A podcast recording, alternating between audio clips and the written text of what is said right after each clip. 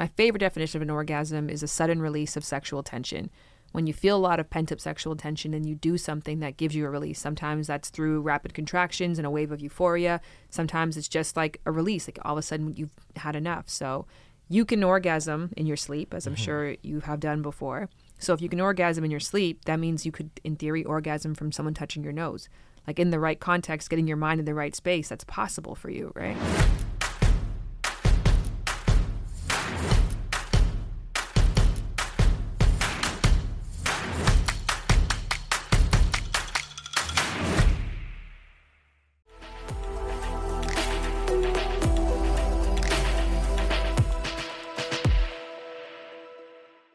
And then they were so strict here about like the no parties and this, because in L A we had lockdowns, but I remember I heard it was wild in L A too. It was kind of regular. Like I had a pretty big um, baby shower. This is probably like November or no, it was like October twenty twenty. Mm-hmm. And we had like a bump in baby shower and people were like threatening to like call whoever you call. And yeah. we we're like, do it. um, but yeah, I know that out here my parents were afraid to like have someone dropped something off to the house because like the rules say that you can't do it was this. So, yeah, it was. Yeah, I remember. I was still, I was still out, but like. Yeah. was, everybody was. I mean, there was a window of time too where people were getting ticketed for being outside. Yeah. Like, walking around, like it was random. It was wild. Like on the street. Yeah, yeah. Like just literally, if yeah. if a person was walking to the park, they would get a ticket. A police officer would come and ticket people, them. I knew they give them driving tickets. I know what. Yeah, driving. Driving. Tickets. I know for sure people got driving tickets because they were at the curfew. Curfew, yeah, yeah, but like people just walking during the day to the park were getting tickets. That's phenomenal. What a this. phenomenal just... time. And then we thought it would be like V for Vendetta. This is the new forever. Yeah, yeah. And then everybody's just like, oh, it's good done? Fuck this mask. Then you still have the odd person still wearing a mask. I respect those people. I just, I'm, I'm interested in those people. I am interested. I, I see I, a lot of service ha- workers wearing masks. And I'm like, hmm. I get the I use of it now few. a lot more, particularly on cl- enclosed spaces like a plane. Yeah, I feel like some, because I know some people, because I work and I bartend as well. Mm. So I know there's, there's one girl that um, wear, still wears a mask every once in a while. And I guess when I, cause I was gone for a bit and I came back, I was like, last time I saw you had a mask. So yeah, I like, only wear it sometimes. It's like if I'm feeling sick, I'll uh, I'll wear it. It's like just in case, like somebody else, who Which knows what somebody should. else is. That's really, right? yeah, that's, everybody should, right? We should normalize that. Yeah. And I'm like, okay, that makes sense. Mm. Right? But, Shan Boodram. Hi. Hi. Welcome to the Gent's Talk pod. We were talking about a topic that would have been so controversial two years ago. Sometimes I have to remind myself, because when you're podcasting with people, we want to build this rapport, like we know each other. So yeah. we're just chatting very informally about a lot of topics, but we're also recording. So mm. I was just thinking about, we were talking about masks. And remember two years ago, this you topic. Yeah, yeah. Yep. Was, your, your video would probably get removed and flagged for, yeah. for you know, one hundred different guidelines. Allowed, you weren't allowed to disagree. Right. Which is which is a crazy thing. Because if you would have made that comment about, you know, questioning people with masks a year and a half ago, you would have been an anti-masker and we'd have to hate you. Yeah. I'm glad that we have moved ahead and now we can be friends still. Yeah. Yes. Yes. But you talked to, you were talking a little bit earlier before we started recording about relationships that happened during the pandemic. Yes. Okay. So you're briefly, you're the your Bumble's sex and relationship expert. Put a sound effect on that. And then you host the Lovers and Friends podcast. Yes, I do. Which I'm a big fan of. Oh, my goodness. And are you just saying that to be flirty? Because it's no. really working. No, I promise you. I listened to the episodes. Oh, thank you so much. Um, and then you do a whole bunch of other stuff. You also have a new show coming up. Yes, I have a new show, show coming out on Roku. It's called The Marriage Pact. I'm the host of it. Have you guys ever made a marriage pact before? As in, like, Is gotten the, married? And... If, if you're not married and thing by thirty-six, you'll get married? Yes. Uh, no. You've never had a friend before? I think in like high school. I've had a friend before. Yes. Done it. Yeah. And it was just like, hey, if we're thirty and we don't, and neither of us are married and we still know each other, maybe we'll do it. And then you turn thirty, you're like, this is young. Yeah. I'm not giving up and going back to Susie well, from sixth grade. Well, listen, I've been married and divorced, so that's a whole other conversation. Oh. Yeah. But the, super excited to have you here. Oh, thank you very firstly. much. Um, Now, I immediately want to jump into the conversation we were just having about relationships that started during the pandemic. So can you maybe share what your perspective is on that? Yeah, I think that relationships that began during the pandemic should be treated similarly to vacation-based relationships or, in extreme cases, reality T V show-based relationships, where you are bonded together in an artificial environment that is not reflective of your real life. And so as a result, you'll find that a lot of vacation relationships can't last because it was based on a flow based on a culture that was not consistent with either person's real life. And I think the same thing with the pandemic. People got into these relationships and the culture that they had, their lifestyle, their value system was not reflective of what they actually are like day to day, you know, long term. So I know a lot of people who got into pandem- pandemic related relationships that out of that now are not lasting or are on their last thread and they really can't figure out why. And this really came to mind for me when I heard about the Ariana Grande and her partner's divorce, which I should always remember the partner's name. I think it's very rude not to, but um, her and her husband at the time divorced. And the reason that he cited was, I didn't realize how famous she was. I'm paraphrasing here, right. But in essence, like her fame became too much and people were like, what are you, stupid? How could you not have known? And then I was reminded of that um, psychological theory of what you see is all that there is. Even if there is other information out there or other realities, whatever is right in front of us right now is all the brain is focused on, and it has the the tendency to copy and paste and think, okay, if this is how it is now, this is how it's going to be forever. Mm-hmm. And obviously, within those two years, you really can't say that at all because almost everything has changed in a short amount of time. It's interesting because I met my current girlfriend in the pandemic, and we bonded immediately. And I think we are in that phase now where we're kind of learning what it's like to be out of the pandemic. She goes back to the office every so often, you know, trying to understand the different dynamics of now who we are as individuals and as a couple now that the pandemic is over and we're out and about and doing our thing. So it's interesting to hear someone say that because I don't think I've ever heard it articulated that way. Well, tell mm-hmm. me all about your relationship. How did you guys meet? You met... Did you meet online and then we met online, but on a Bumble? different. On a, not on Bumble. um, I, okay, I, I was you. on Bumble, but it, it didn't work for me. Uh, we ended up meeting on Tinder actually. Okay. But I hated it. I hated every like I hated the concept of a dating app because as soon as I turned it on, it just felt like every person on there was just trying to get me to follow their Instagram or subscribe to their OnlyFans. Mm-hmm. And that's what happens when you go on Tinder. is, there's no real connection there. I'm kidding. Go ahead. No, um, but the as soon as I, I, I downloaded it, I think I deleted it the next day. Mm-hmm. And then I realized we're in the middle of a pandemic. How am I going to meet anybody? So you went crawling back. I went crawling back about a week later. And then her and I met. Her name is Mila. And uh, we hit it off. And three years later, here we are. But it was interesting because we really had no choice, not in a negative way, but we had no choice but to sit in front of each other at all times, essentially, and get to know each other, like really get to know each other. You know, you couldn't get distracted by, let's go to a restaurant. Sure, you can go out to maybe a patio here or there, but you weren't doing that very often. And there was something about how the world was going crazy around us that um, it kind of, sorry, this fly is just like bothering me. I keep seeing it. There it is. I got it. Um, we'll cut that part out. But there was something about the world going crazy. For the record, though, he did kill the fly. I did. And you know, maybe I'll swipe, keep it in. The first swipe, you yeah. got it too. Maybe I'll keep that part in. You, you know what you got to do? That's how this trick is like when someone drops something and he catches you like, do I'm doing one of these, like Spider-Man. I saw him do that in like a, it was like in an open space and nobody really saw him. So it's just like, it's a weird thing to just... That doesn't seem like it would be very, like, the surface area, right? Yeah. Just, what do you get? No, no, you catch it, and then you, like, you check if you're Spider-Man. Oh. Doing, oh, like, you're doing, I, like, I a, like a check about. if you're, like, yeah. oh, am I Spider-Man? Because the like reflexes, reflexes are so quick. Yeah. I'm, I'm you saw Spider-Man. Someone do that? Yeah. His reflexes kicked in. I saw we got to unpack that a different time. I can't even go there with you. That is, that is, that is cool, man. That would be cool. I should have done that. Um, but, yeah, so the world was collapsing around us, essentially. And... there was kind of something about that chaos happening that really focuses you. And so when you're sitting in front of your partner and you're having these long conversations, you're really spending real time with the person. I feel like our, and we talk about this all the time, our relationship was expedited mm-hmm. because we spent more meaningful time together than we would have if we were going out to movies and bars and clubs and restaurants and you name it. Yeah, I think that probably the reason why I can use the reference of reality stars because I've interviewed so many of them and they'll cite exactly what you just said, just that acceleration of the relationship, the, mm. ca- the amount of quality time you get and the opportunities for vulnerability because you guys are in a very stressful time. So you have to lean on each other in a way that you probably wouldn't traditionally.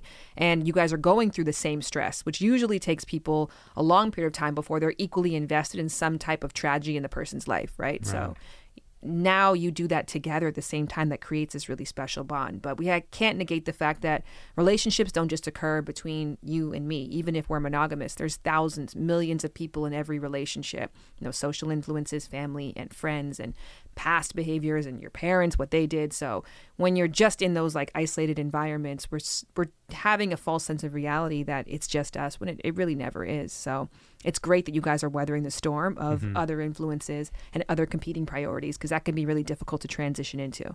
Well, yeah, the the other competing priorities have become work, have become, you know, again, the ability to go out and, and have those other relationships with friends and family and priorities competing with one another and whatnot. So I definitely see how that's added a new layer to the relationship where now we're trying to navigate that.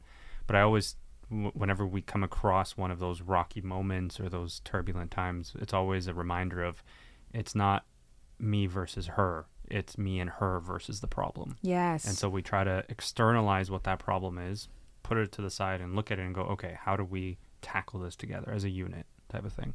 And I find that that's always helped, because mm-hmm. then it takes us both out of that you're at fault for something. Oh my gosh, yes. Yeah. It's interesting though, as no matter how much you say that and rationalize it, when you're in an argument, oh, yeah. you still get that. Oh, yeah. Like I've gotten a lot better with my husband at apologizing in arguments, but it is going to be the stalest apology you have ever heard. Mm. Like it's going, because it's taking everything inside of me not to be like, your mom's an idiot and so are you and I hate everybody that you've ever known you. Like it's just, but I, instead I'm like, I'm really sorry. And then he's like, well, why are you saying that and bleeding? Because I'm like, it's so hard for me to do this. Why does your face look like that? Because it's just the fight or flight that comes out of us. But yes, the ability to see that and to have that in the moment, especially in stressful times, I think is a real difference making relationships. So congrats. Mm-hmm. Thank you. So I want to know particularly what we're seeing in terms of trends in the dating scene. For the singles. For the singles. Matthew, are you a single?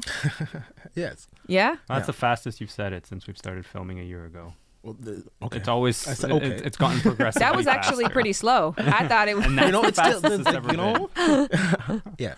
It's good. We want a single here so that yeah, we, we got like, a case study. Here's my thing from in terms of case study. I was in, I went to, Lon- I went to London last year. And I was like, you know, I'm in London for a week. Let me just try these datings. I never really give them like a shot. Can you, know? you share their story with the accent? And uh, oh no, I don't have a London accent. You can give it a little try, can't oh. you? All right. So I was in London last year. I was in London last year. All right, all right. Oh, for the whole story? Yeah. Oh, okay. So I was in London last year, right? And oh, I can't do it. I'm not good at. I'm not good at. I'm not good at. You gotta commit to it full time. Just like jump into it. I was in London last year, right? And I went on all the sites, and so oh, I'm terrible. No, I'm. T- I'm it t- got a little I'm Irish. It did. Ter- uh, like I know, yeah. like I know, I'm terrible. And Irish is hard to do, so yeah, that I, was I, good. I know I'm terrible at accents. Um, all right, I'm gonna let you back out, Matthew. Just tell the story regularly. And uh, somebody let me try them out, so I tried Tinder. It was Tinder, Bumble, and Hinge, and um, Tinder is like still Tinder. Tinder's been, I guess, Tinder what it's been for the whole time. So I was like, ah, Tinder is boring. Um, but I f- then I found over there like Bumble was like really. It's more interactive. I found like I was uh, doing very well, like a lot more, a lot more interactions with people that were genuine in Bumble versus Hinge there. Well, Bumble also, let it's at least for me, it was, woman's first. Yeah, yes, exactly, and I like that because he, here I find it's Hinge. Yeah, Hinge more than Bumble here. Mm. So because when I came back, I was like, all right, well, let me just let me let me stick on the Bumble because I'm Bumble here. Like, eh, let me see what's popping. Like, you know, you get kind of used to being out for a little bit.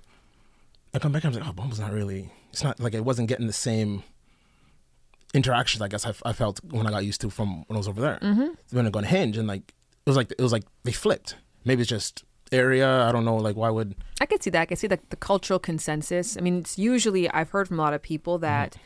You go on the major apps and you sort of see the same players, right? You know, you might be like, oh, I saw you over on Bumble or I saw you on Hinge, I saw you on this. But I think that the culture of the people who are serious and looking for meaningful connections, they're looking for their kind. And I think when we find a space, sometimes it gets infiltrated by the people trying to take advantage of those people. Then you got to move somewhere else. Mm. And then you're there for a bit, then you can move back somewhere else. So I can totally see what you're saying, where there just tends to be...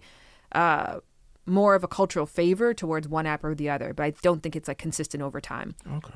Because I can see that like, yeah, when I was dating, Bumble was like the place to be. And I think that now that the changes that they're making are starting to bring that community and crowd back. Um, because I think that we're all just trying to avoid the people who want you to follow their page and who are just looking for even if it's just sex, but at least a meaningful, reciprocal, ethical experience. I think those that's where we're trying to go to find those people. This is what I didn't like about Bumble. I find because Bumble's like the girl has to message first, right? Yes. But all they do is message, they'll say, hey. But and then the guy still has to message. So it's it's still the guy having to like message. Like it's just like you're saying, okay, you're allowed to talk to me now. Yeah, well, that's speaking to the culture of women not but, having game. But but it's I know, but then they talk about how guys don't have yeah. game because like, but it's hard clearly because you guys just say hey. Yeah, it's just like okay, now you're allowed to. It's like, well, there should be maybe a two prompt for, for women because like maybe that's just fame. Like that's what it is because it just they well, just you know say hey and expect do, you well, to just oh now now it's like it's like well that's not the point of this. You should dignify them with a response. If you're supposed to message first, you should you should that, it yeah. should be a real authentic message. Same way as when we have to message you first, we gotta just hit you with a hey. Mm-hmm. If I hit you with a hey, there's nothing. I'm getting no I'm getting no response back. I'd be like hey, like whatever you whatever whatever you gotta say to get a reaction or get a response, you gotta say something more than hey. But I feel like Bumble girls just say, hey, and it's like, okay, cool, now I can talk. Like, you know, and it's just like, come on. That's why I, that, sorry, that's why I didn't like You aren't Bumble. The first person to make this complaint, and I think that's a very valid one to make. Mm-hmm. And I have, of course, heard it in the inverse, that dudes just message and just say, hey, or they say, what's up, sexy, or just one emoji, and there's nothing to go off of. Mm-hmm. So let's set the record straight right now. Let's teach them. This is yes. a cross-gender conversation. Mm-hmm. How do you effectively start a dialogue where the intention is, I'm romantically interested in you, or I'm interested to see if there's a romantic connection between us. So how? Well, I don't know. I'll get, I'll get, I have my obviously answers. I want to hear your guys' first. In my case, so with Mila, it was commenting on the fact that she had a photo of a place that I wanted to visit. So what'd you say? I just asked her, I'm like, is this Byblos in Lebanon? And she's like, no, it, uh, sorry, is this Petra in Jordan? She's like, no, it's Byblos in Lebanon. And I'm like, oh, I'm from Lebanon. And then it just so happened that from that moment on, we never stopped talking. But the, the conversation wasn't around looks. It wasn't around some comment. It was very much a genuine curiosity followed by, oh, interesting. When were you there? And like an actual genuine conversation. Yes. That's what worked for me. Like the genuineness of that. Mm. I think that that's a really great example too of what, so Bumble has right now a campaign that's called, you know, Kindness is Sexy. Mm-hmm. And they're declaring this the summer of kindness. And it starts with them, uh, they have a new feature called Compliments, in which it's not about matching with somebody because on Bumble, you know, you have to equally match in order to say something to the person. But if you're even just browsing someone's page and you're like, oh, that person's a really cool photo, or I like their surfboard. Um, even if you don't have an interest in matching, or maybe you do, you can just send that compliment. And it's just a way just to start these benign conversations or just to share kindness with no expectation. But what I love about your story is it was like a little bit of poker, right? So you asked a question, then she gave an answer. It could have died there. Mm-hmm. But then you're like, oh, I'll give a bit more. I'm actually from there. And then she could have let it die there. But then she's like, no, now I'll give a bit more. And so you guys did this dynamic where you gave people opportunities to either opt in or opt out. And both of you kept coming back to the table. And so I think that's cool because you know that there was reciprocal interest. Absolutely. And I really think that the the ta- the reason that was successful was because we were also both working from the lens of we're on here not because we want to to be on here. It's more so we're on here to find a genuine connection. Mm-hmm. And once that requirement was met, there was no longer a need to continue chatting on the app. Mm-hmm. I think maybe it comes down to people's expectations of what they're going into the app for. There are some people who are on the app literally just to have sex. Mm-hmm. That's it. And yeah. if that's the case, that's cool, right? And then there are some people who are on there to find their love story, right? Their happily ever after. That's also cool. But I think it comes down to expectations, but also just being very clear also, about there's, there's, what there's you are the, and what you're looking for. The big range in the middle there, too. Yes. There is, yeah. I feel like that is, it's obviously the gray area. But like that, I think that, I feel like it's, it's, it's, if you can't, if you're not looking for your happily ever after, then it's like, that must mean you're just looking for sex. It's like, well, no, no, no. I'm not like, you know, I feel like there's, there's no leeway for that gray area. I feel like it's either one or the other when you're saying that. What's well, your answer? What do you mean? What are you looking for? I don't know. But I usually say that too, though. I'll be like, I'm not, I'm not exactly sure what I'm looking for. Um, yeah. Um, so, so how do you find the response to that when you say you don't know? Uh, receptive, because it's like I'm like I'm like because it's very it's very conversational. I'm like, yeah, obviously get to know, see how how you're doing quickly, just to still want to get to because for me I still have to see you in person, yeah. and I have to have a conversation with you. So I don't like I don't know anything until I because like. And I and I can't and I can't for me it's like I can't even take it seriously, I guess, until I meet you in person. Mm-hmm. So it's just like, I don't know, like, we can talk. Do we do we have good banter, at least enough here to meet in person? Can we have a conversation? And how, and how are you in person? Banter is important. Yeah. yeah. But then but then it's hard, too, because some people just aren't good text banters, but really good conversational banters. Or the inverse happens or, or quite the, a bit. Yeah. And it's so so it's just it's just so hard because it's you're it's it's it's a different person in person. Different. Yeah. Is that right? Yeah. Well, that speaks to the fact that some people use dating apps as meeting apps. So mm. they're not even looking to form an opinion about someone. They're just looking to meet people, to meet up with them, to then form an opinion mm. of, is this something? Do we have something going on here? Um, I think that dating apps are incredible. I think the problem with dating apps in general is that people don't have the basics down when it comes to how to start meaningful romantic connections, hence why they're messaging, hey. Um, so what happens, I think, is the car keeps getting fancier and more tricked out and more expensive, but the drivers are not getting any better. They don't know the basics. And mm-hmm. so then all the tools don't really matter. It's like Toronto drivers. Yeah. I will say that if I was dating you and you said, oh, I'm like, what are you looking for? And you said, I don't know. I don't think I'd like that. Why not? Um, even if you said something like, I want to meet people who make me excited to talk to them again.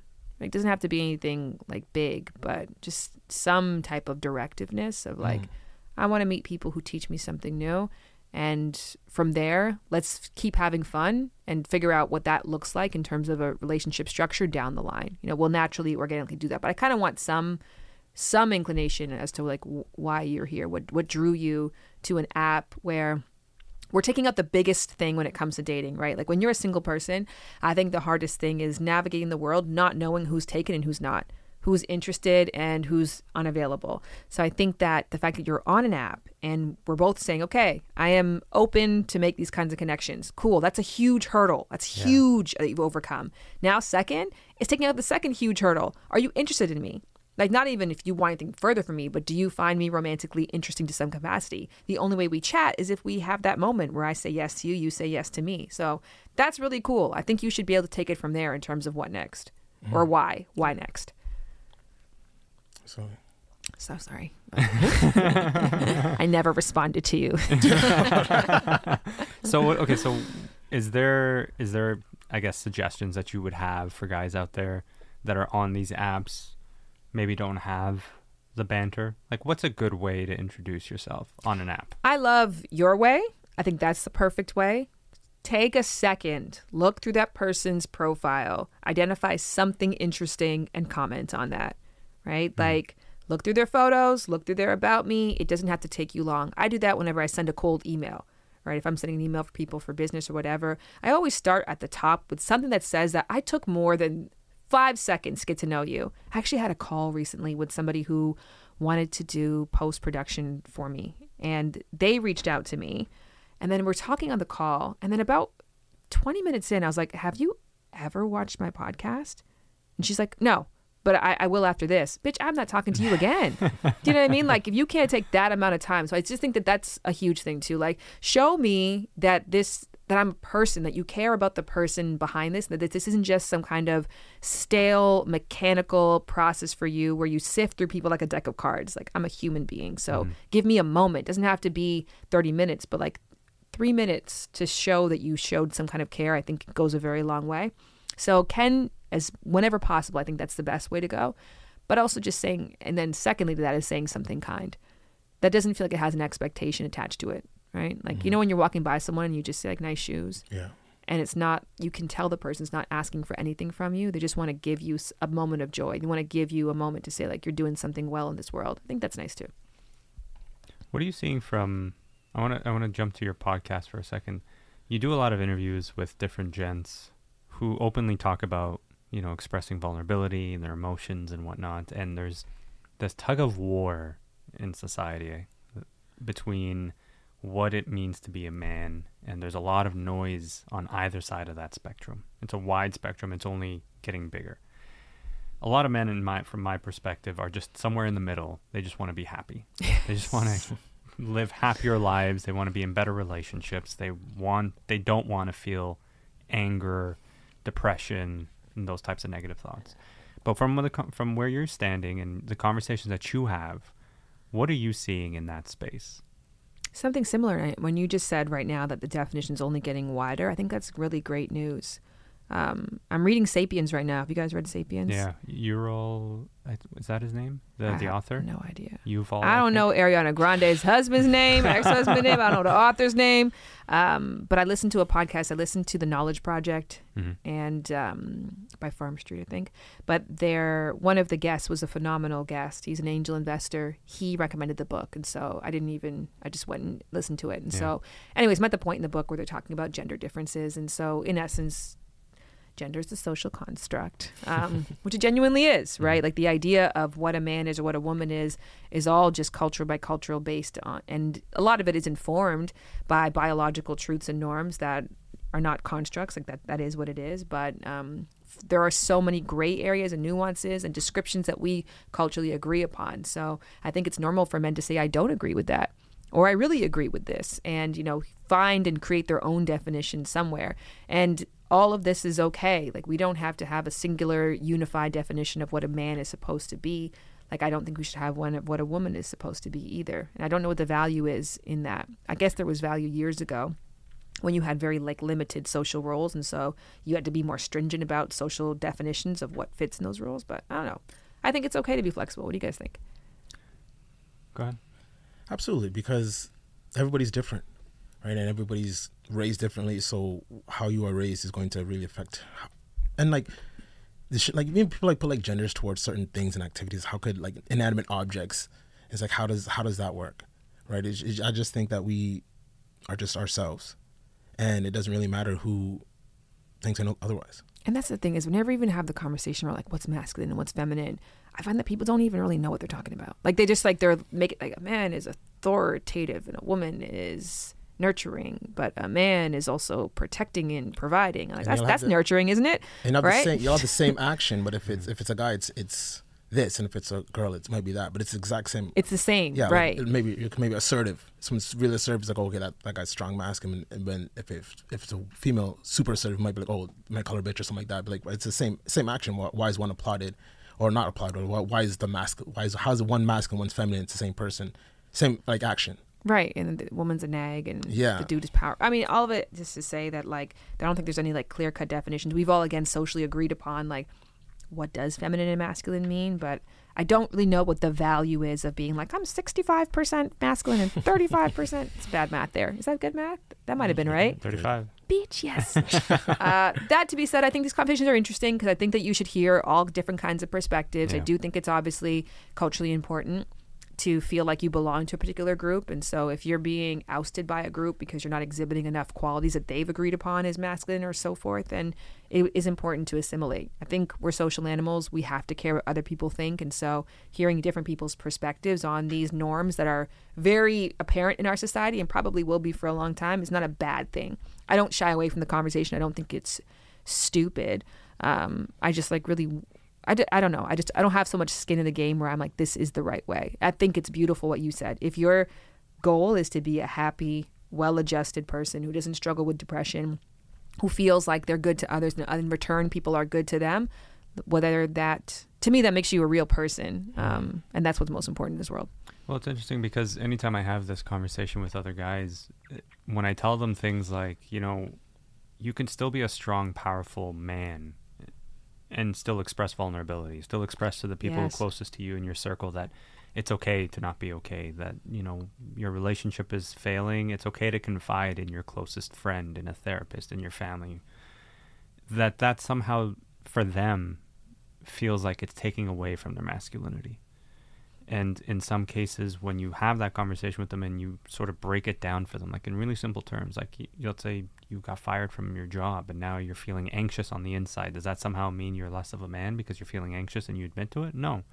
And you see this like realization come across them. They're like, oh, I've never really thought about it that way, because as guys, we're quick to associate anger as the only emotion that we know how to convey. And when we had J P Saxe on, he talked about how guys often turn, like they assume, like when it comes to to intimacy, they associate intimacy with sex, and if they're not having sex, they don't know how to be intimate with a partner. And the minute they realize that you can be intimate with your partner without actually having sex, without it being physical, again, it's like unlocking a whole new world for them. Yes. You know what I've been talking a lot about recently is decoupling sexual pleasure from orgasm, and this concept for men in particular, mm-hmm. because women are encouraged to do this through erogenous zones, right? Like through the the conversations around foreplay that are constantly having, but even further to that, like self-care and subjective well-being and catering to yourself or massage, touching yourself. And so the way that a lot of women learn about their various erogenous zones, or they work really hard at decoupling sexual pleasure and satisfaction from orgasm only, is through long masturbation sessions that are explorative. So it's like spending a lot of time on your neck, or, you know, on your temples, or whatever it is, and your shoulders. And so I was having this conversation with a male sex coach, and I was like, well, how do men do something similar? Like, how do you, how do you find out that for you it's really erotic when somebody massages your armpits? Like, how are you supposed to find that out? And he's like, men should do the same thing. I was like, I, can I imagine a dude just like spending no. an hour naked in front of the mirror, just touching his armpits and be like, does this feel good for me? And why not, though? Right? Like, w- if it's your body, like, I think that I had a partner like that before, who just only saw sex, sexual interactions as meaningful if they were moving rapidly towards orgasm. So if you were kissing like or they're teasing, aiming for a target. Yeah, and so if, if you're spending a lot of time like on their arms, they're like, I'm not going to orgasm from this, so let's get through this and get to the thing that's going to get me there. Right. It's like, that's not what sex is about, or what it has to be about. So I, th- I think it's interesting in terms of what you were talking about, and broaden the definition of intimacy. Even if we just talk about sex as a form of intimacy, we can also broaden our definition of what does pleasure look like within that framework. You were quick to say no. Why? What was I saying no to again? Massaging yourself naked in the mirror. Oh, slowly. I agree. Like, yeah, I'm saying you agree that you don't see men doing that. That's what I was going to say. No, well, no, you, you don't. Do it. I could give it a shot. Like, on, like, that's why I love having these conversations, because I actually talked with sex, uh, with this uh, sex therapist, uh, Doctor Jess, and she gave the book. You start reading. I love Doctor Jess. Yeah. And it's just, you just start She's learning incredible. so many things, and it's just like, oh man, it's just, but like we're not we're not taught these things. Right. We're not like it. There's no, there's no like. I feel like women are more. I guess taught more like how to really explore the bo- their own body, like their whole body, and guys are just more just oh, gotta get a nut off. So it's like it's it's when you're reading like these these like talking about the erogenous zones, they've been talking about like there's like twelve different orgasms for women, and like how many are for men? And infinite. I mean, an orgasm is um, like different types, like different types. You could say for women, like I mean, yeah, that there's like different spots, or but I think it's the same. It's a my favorite definition of an orgasm is a sudden release of sexual tension.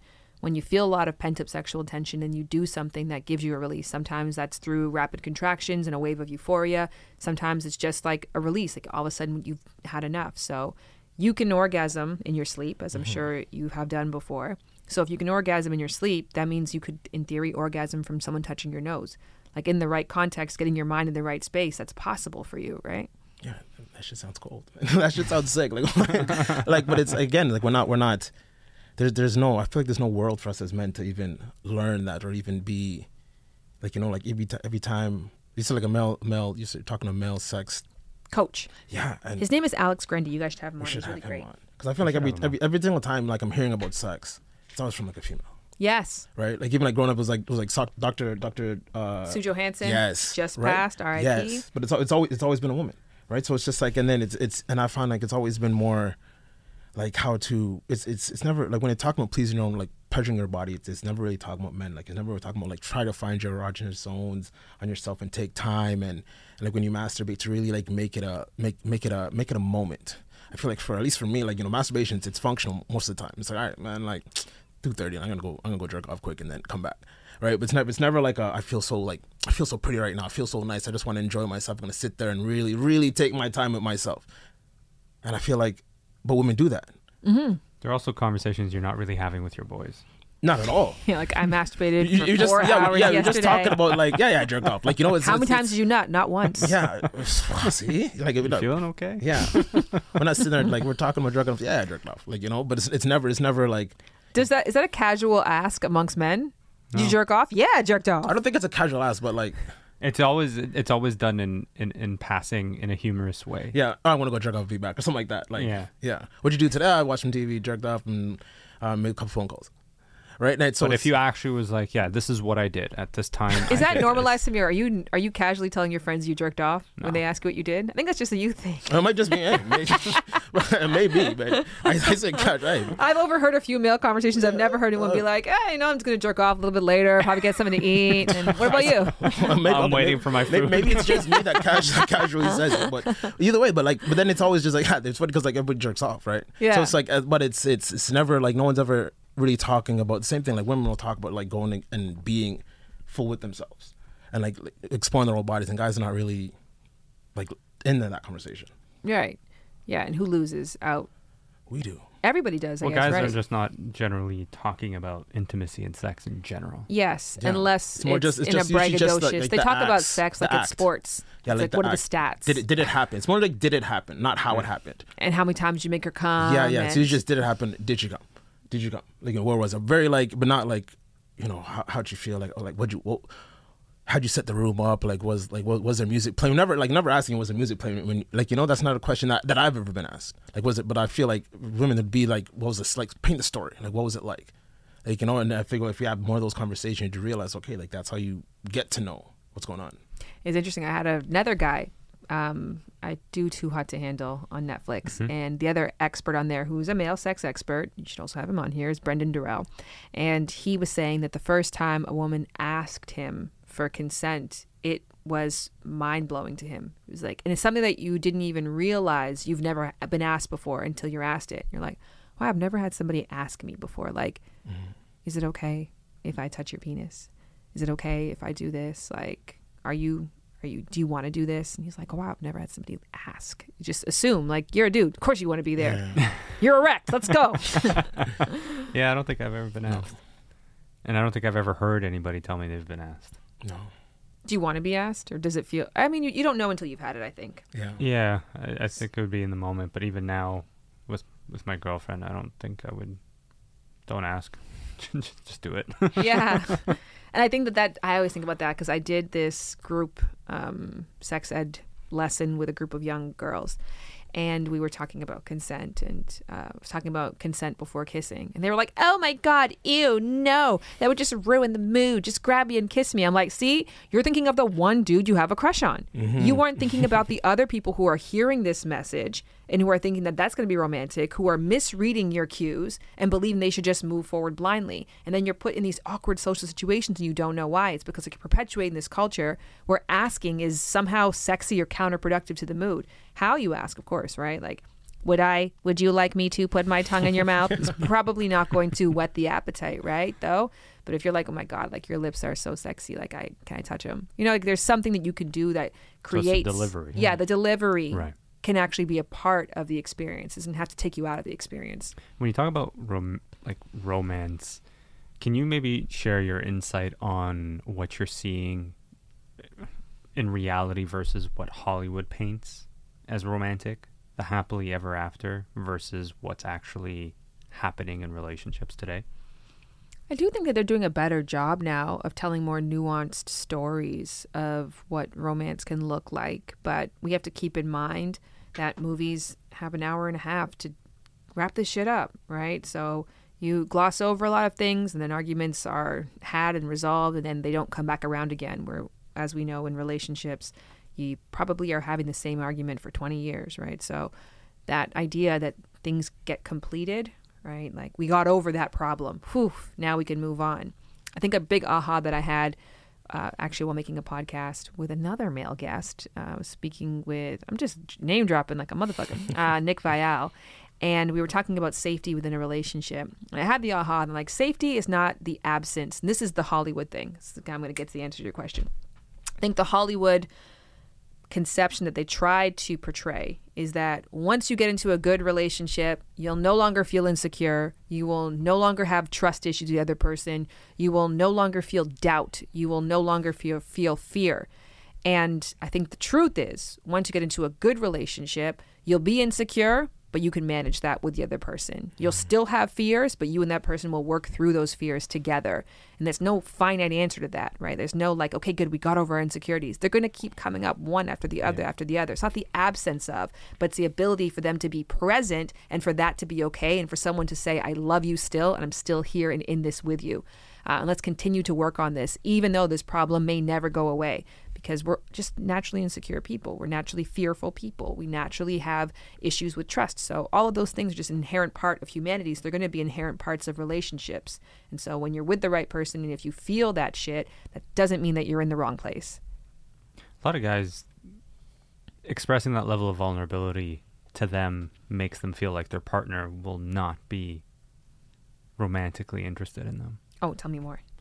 I think a lot of guys I've spoken to, and there have been times in my life where I thought that if I expressed myself emotionally, and albeit to be fair, when I was younger, it was sort of just raw emotions, unfiltered, not thought through. But in a lot of scenarios, there's guys who whenever they try to express that emotion, they feel that it's either shut down or they're somehow viewed as not capable of being that male provider. And I think that's, at least from the guys I've spoken to, that's why they shy away from those conversations, at least with their partners. And they'd rather have that conversation with someone else, if at all. Is there any advice that you can share to overcome that, either to the recipients or the person who's trying to express that vulnerability? Yeah. And to do this, I'm going to quote one other person, because I think I'm just showing you the power of having authentic, honest conversations with people who are different from you. In this case, I'm talking about gender. So I've had a lot of really great conversations with men about these topics. And I was speaking with Abin Preacher, also Canadian, if you guys are familiar, but they were saying that if you liken male vulnerability to the women's sexual revolution, you can see a lot of crossover, right? So women will often feel as if they've cheapened themselves if they give up sex too early. And that can be held over their head, right? Then that might change a man's perception of you very quickly, right? You gave up sex too early and now I see you differently. Similarly to vulnerability, where it's like, oh, you were weak with me. Now I'm not sure if I can trust you to protect my family if we have kids ever, whatever that extreme example is. And just like the women's sexual revolution, there are a lot of men who are not on board. And I think we see that now that many of you guys have podcast mics in front of your faces. We're like, oh shit, a lot of you guys are way back in the forties. Damn, I thought you came with me. Um, and that's okay, right? So you almost have to vet for that. And as somebody who talks about sex for a living and who entered into this space, I always got to ask that question, like, how do you find anyone who wants to date you, right? Like, is, aren't men intimidated? Don't men find it a turn off? And I'm like, some do, but I don't fuck those dudes. You know what I mean? I would know pretty early on, and I have to vet for that. So I have to be aware of the quality of life that I want to have, of who I am, how that goes against cultural norms, and be on the lookout for people who are not down and haven't done the work. And I think, unfortunately, similarly, I think men have to do that too. Okay, I want to show up authentically in my relationships. I want to cry. I don't want to always be strong. And I think that not being strong is a strength, because I'm willing to say I need help and I want to get better. And I trust you enough and respect you enough to be part of that process. That's cool to me. That's intimacy to me. Have you done the work to see it the same way? Or are you still back in the forties? You know what I mean? Mm. I don't know what those what that questioning sounds like. Like, what do I say to that? I know what it sounds like for me in terms of trying to see, are you on board with me? Are you part of the sexual revolution? Like, do you look at my understanding of my body as sexy? Do you look at my joy and delight in my body as something that ki- maintains my purity in a very different form? So I have to do that work there. What does that look like for you guys to ensure that you have safe spaces? And I hate that, because it puts the onus on you to look for those where, I mean, don't get me wrong, I'm doing my part as I can to try to get women to understand that there is a lot of work they have to do. We had an episode on Lovers and Friends that was all about male vulnerability, and the basic crux of it was that so many men have tried it the way that society is pushing it down their throats, like be more open, be more vulnerable, and they did, and they got burned really, really bad. Yeah, use it like it's like time to look at them, they'll use it back against oh, and that time you were crying about this is like what do you like? What does that have to do with anything or this? Yeah, and then, like how like like then it's like how dare like it's just like I would open up to you, and now that this is an argument about something else, you're gonna use that like.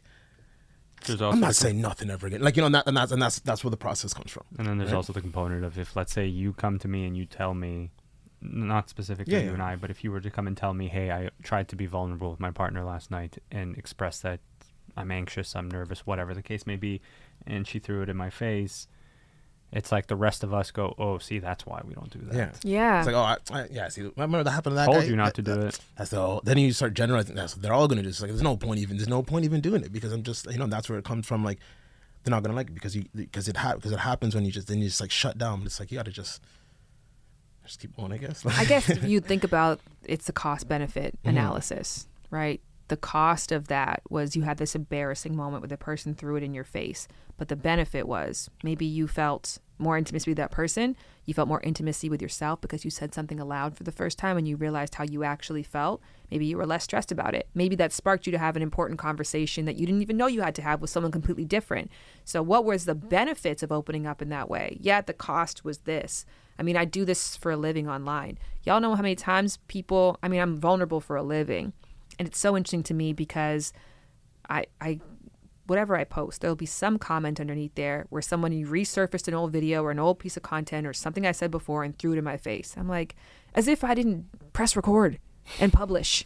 You know what I mean? Like, like, I, like I know what I said. I know what I said. And I'm, it's a, I put that out there for a reason. But I think that the the cost of me sharing is that people use it against me or try to find ways to bring me down. But the benefit, I've built a career and a life and I've built a community of people who trust me and who have modeled themselves after that and have had amazing benefits. I've gone to therapy and are closer to those markers of joy and of peace and of being a good person who feels that they are willing and deserving of goodness from others. So yes, the cost is that once in a while I have these annoying interactions with people online, but the benefit is so much more.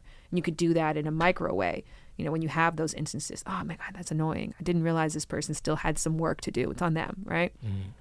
They fell back into a corner um, and they went back to their old programming. It's like when your computer is messed up. It's like, you remember Windows used to do that? It's like, I'd like to restore to Windows ninety-seven. Yeah, yeah. You're like, yeah, it's two thousand ten now.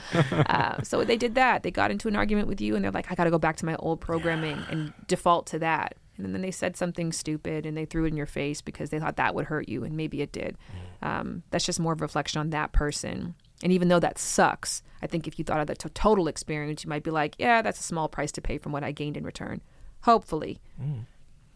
I think it's interesting because I, w- we're actively trying to change the narrative around men being okay to share those conversations, have those conversations rather with their partners or with their therapist or with their closest circle of friends, and that it doesn't somehow take away from their masculinity, right? I think a lot of guys who are in the middle, to go back to that, are still kind of like, I don't really want to deal with the societal noise of what it means to be a man. This is just how I am, but I still want to improve day by day. I want to get better at that. And what we're hoping to achieve is by having these conversations regularly, people can hear these differing perspectives on the same topic and go, okay, this is how this resonates with me. This is why I can go home tonight and have a conversation with someone. I mean, we see the D Ms, we see the messages of like, hey, thanks for posting this. I went and I had a conversation with my partner. Hey, I saw this conversation with so-and-so. I was actually having thoughts of harming myself. I'm realizing that there's a benefit. There's a light at the end of the tunnel type of thing. What are you doing through your podcast, through your work, to further encourage those kinds of conversations? Because you've said that you have so many of these talks with men about vulnerability. Yeah, I think that there's beauty in the work that you guys are doing, and I, I hope that I'm contributing in the ways of making people think. I always say that the purpose of the work that we're doing isn't to prescribe and diagnose. One, we're not licensed to do that. And two, there's no value in me diagnosing a person I've never met before. Hello, internet stranger. Instead, we're just trying to start jump off points for you to be like, that's an interesting point. How do I feel about that? Mm-hmm. I think just providing opportunities for people to think about life in a very different way. Um, I think with the masculinity conversation, things similar to women have to constantly do this. I mean, we, we all do. We're, we're social creatures, try to fit ourselves into these boxes of social norms. And it's acknowledging the trade-offs that you're making and then accepting that not everybody is going to be on board with your definition. So I'm going to just give a loose example of this. I'm swearing a lot in this podcast, right? Cool. Many men do not view women who swear as being very ladylike. I am aware when I'm saying like, I don't fuck those dudes, that that is like decreasing my validity of being a woman in some men's mind. She's not very ladylike. that's okay. I'm making that trade-off consciously, mm-hmm. right? I have a definition of what womanhood is that I fit inside perfectly. I don't walk around all day wondering or not if my femininity is in check or if I would make the cut. I've already accepted myself. Whatever I do, this is an identifier that I feel very comfortable and safe within. I feel very whole within. I can stretch out and it's flexible. I also acknowledge, though, that that's my definition. I don't live on a solo island. You may not see me as very womanly if I'm doing things outside of the usual tropes of what a woman is, and I'm okay with that trade-off. Similarly, masculinity, you can for yourself decide, and you have to do that. Okay, what is the identi me? I identi me as masculine. No matter what I do, I'm masculine. If I cry, if I throw a tantrum, if I give birth to a baby, that's still masculine to me. That's I'm never going to let myself lose that identifier because it means something to me or just because I feel like I've earned it, whatever your reasoning is. But how do people identify me? That I don't have the control over. And if I'm choosing to do things that maybe aren't traditionally associated with masculinity and some people choose to see me as a result of less masculine, I'm okay with that. Who cares? Right. You might care if you're sleeping with that person and you really care about their opinion of you. But then I would question the person that you're with. You why am I trying to? Yeah. Why would I be with the kind of person that, that would think that? Yeah. That's it. Yeah. And yeah. So ultimately it comes down to if the person that you're talking to doesn't like if you're conveying that vulnerability or you're expressing yourself and that person is not reciproc- reciprocating it or receiving it in an, in a nice way. Then that's not somebody you want to even be having that conversation with to begin with. Yeah, that's on that's on them. That's not a partner you want to be with. Yes, it becomes a weed out. Yeah. Right? This becomes an opportunity for me to see a lot sooner that we're actually not a fit. And that's interesting because I think I did two episodes about male vulnerability. At the end of the first one, I was like, I don't know if men should be vulnerable right now because societally we're not at a place yet where people have really done the work. If I ask women, what books have you read on masculinity? How many conversations have you had with men about their experience, their struggles, what they hear and what they go through? And the answers are sparse at best. Mm-hmm. It's like, hey, you guys aren't actually interested. You're interested in prescribing a solution. You're interested in having expectations and demands, but you're not actually interested in empathizing and understanding. Like you're not putting in that work. Mm-hmm. So because there aren't a lot of women that I've come across and um, who are putting in that work, it is a very big ask to say to men, just do it. Just try it anyways. Um, but the real truth is it's the cost benefit thing. And the only way you're going to find out if something is a safe space for you is if you test the waters. Yeah. Don't get me wrong. I think you should test is the right term. Yeah, don't have to jump in right away. It's something don't gotta, deep. Yeah. Just, just give them a little taste. Let us see, see, what, see what they give back to you. Yes. Start with that. And if, and if you get a bad vibe from that, then it's like, nah. Like, you know? But, empathize is a big word there. Yeah, be... Find it a turn on to be with somebody who lets you be all of you, right? Like actually be turned on by that. Don't be afraid that you're going to turn that person off. I'm like, no, I'm interested to know, like, can I actually be my full sexual self with you? Yes. Oh, that's hot as hell. Not like, oh, I can't. Okay. Glad I know that. So I'm going to tuck my real truth in. So mm. I think if dudes look at it like that, like I want to find somewhere that I can be as expressive and as me as possible. Versus like getting somewhere and then being like, well, can I be me? And if I am me, can I stay? Like that doesn't seem like the right order. Yeah, I wanted to go back to, to the, the word empathize because I think that's such a powerful trait to have in a partner. Um, at the beginning when you asked me sort of about my relationship and what made it work or what makes it work, it's empathy. It's I met Mila when we when I was still in the middle of a divorce. And th- in those moments, for anyone who's ever been through that, they will tell you it's some of the most gut-wrenching experiences a person can experience. Um, you, you're anxious from day to day. You don't know what's going to happen. You're dealing with lawyers and finances and all these things. And there were days where I just could not, I didn't want to read an email from the lawyer. But having a partner that empathizes with that and goes, this is a person that's going through a, a current struggle and an ability to say, you know, it's going to be okay. And that doesn't take away from who you are as a person outside of that. I'm just using this as an example, but that for me, I think exemplifies what more men should be looking for is a partner who can empathize with them when they are at their lowest, because they inevitably at some point in their life will be at what they assume to be their lowest. And in that moment, if you don't have a partner that's willing to stay with you at your lowest, then you're not with the right person. And all those people that you're trying to attract, that you think social media is telling you this is what the ideal woman or partner is supposed to be, it's all a fallacy in that scenario. I agree with you. I disagree with you, but I agree with you. I think that you were lucky to stumble upon somebody who had the skills to manage that specific low, right? Because that's hard. Mm-hmm. And if you don't have any lived experience, um, if you don't have any reference points, you don't really even know how to empathize or know how to work with them. But I do agree. I think it's the I'm willing to try, or the acknowledgement that I don't know, because not everybody can work with somebody at their low. I mean, there's reasons why people go to school for ten years to manage the mental health needs of people who are really at rock bottom. Right. So not everybody comes with the skill set to really tackle those issues head on with somebody. Like learning how to deal with somebody who's going through grief. Like that's, I don't really know if I have this, the tool set for that, but I think I have the self-awareness to say that I don't, but I want to learn and I want right. to do it with you and for you. So is that the part where you disagree with? Yeah, I think okay. that believing that just because somebody doesn't know how to manage you at rock bottom means they're not the right person for you, or that someone doesn't know how to do, be with you at rock bottom, because maybe their learning curve is just a little longer than that. Maybe they'll right. know six months later or six months into it.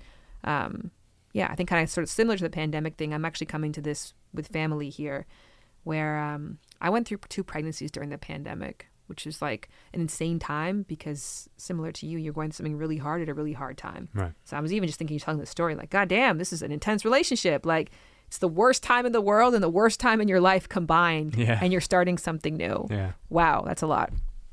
Um, so I was going through the biggest life changes in my body and in my lifestyle, while the world was going through these massive life changes. And so I needed a lot. But a lot of people were afraid and didn't come out. So I felt very abandoned during the pandemic, specifically by my family in Toronto, who like wasn't coming out to like help me and wasn't trying. And then now that I'm back here and we're out of the pandemic and I'm seeing how they interact and how they show up for me, I'm like reminded that like, okay, it wasn't that they didn't love me or they weren't good people. It's that during that time with all those stressors, they didn't have the tools to go outside of themselves for me when I needed them. The timing was just shitty, that's mm-hmm. all. So it's about understanding the toolbox that your partner is working with. Yeah. And then putting into a frame of reference, you know, having grace in return. Mm-hmm. Like maybe they don't even have the time and capacity to learn right now because they're dealing with their own stuff. It's funny, Doctor Jess talked about something like that too. You know, if you come home at a basic level, if you come home from a really shitty day at work and you want to let it all out on your partner, sometimes your partner doesn't have the capacity because they're having an equally shitty day or they're busy and they can't be there for you the way you want them to be there for you. Yeah. I feel like I went through that for two years. Mm, just I, I had two, I was back to back pregnant, right? So I was two really hard, needy years. I just wanted, you know, that support and that love. And they're mm. like, yeah, but the world is crumbling and I feel like if I go outside, I might die. Mm. So can't help you. And I took that on as like a personal attack, which was just wrong. Interesting. Final question. Any trends that you're seeing or that, you know, Bumble has stats on in terms of what's happening in the dating scene? Yes. My favorite one is open casting. I think that's a really hopeful trend in that they're seeing that, what is that? It's about thirty-eight percent to close to forty percent of people who are in essence like, that was me ripping up my list. Okay. What's out there? You I know, see, okay. And kind of going back to, circling back to what are you on this app for? Mm. Not that I don't know, but like, I'm on this app to meet people and to see if there's something there, all kinds of people. I'm on this app to learn more about me through the experience of connecting with other people who also want to learn more about themselves. And let's see if we have something together. So I think that's a really great trend because I think coming out of the pandemic, this is one of the great strengths that we had. In a world where we used to be like, I always get coffee from here. This is my traffic route. This is my workout class. I have to be here. If I'm late, this is going to happen. The world will explode.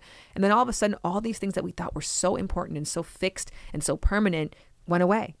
And all these changes were made. Things that we never thought would, could change or would change. They did. And the world kept spinning. So I think that through that, people are like, maybe I don't have to be as rigid. Maybe I don't have it all figured out. Maybe there is more on the other side. Maybe I can be open for surprises. I think that a dating culture where people are leading with that curiosity is a really healthy one. Very cool. Shan, thanks for coming through. Thank you for having me. This was joyful. This was Appreciate awesome. It. very good conversation. I wish you would say it was joyful with a smile on your face. But I, I believe it. This is this is this is this is the best. There, there's a smile. Cut it now. cut that cut that first one. Just show this. I don't know how my husband feels. I'm sorry. No, this is awesome. Thank you so much Thank for coming you. through. This was great. Thank you. And for we should having definitely me. do this again the next time you're in the city. I know when we're fucking. We'll we'll talk about this afterwards. I really got to find out what happened. we'll t- we'll figure it out. Okay. All thanks. Right. Thanks, Poncho. Appreciate it. Poncho. Thanks, everybody.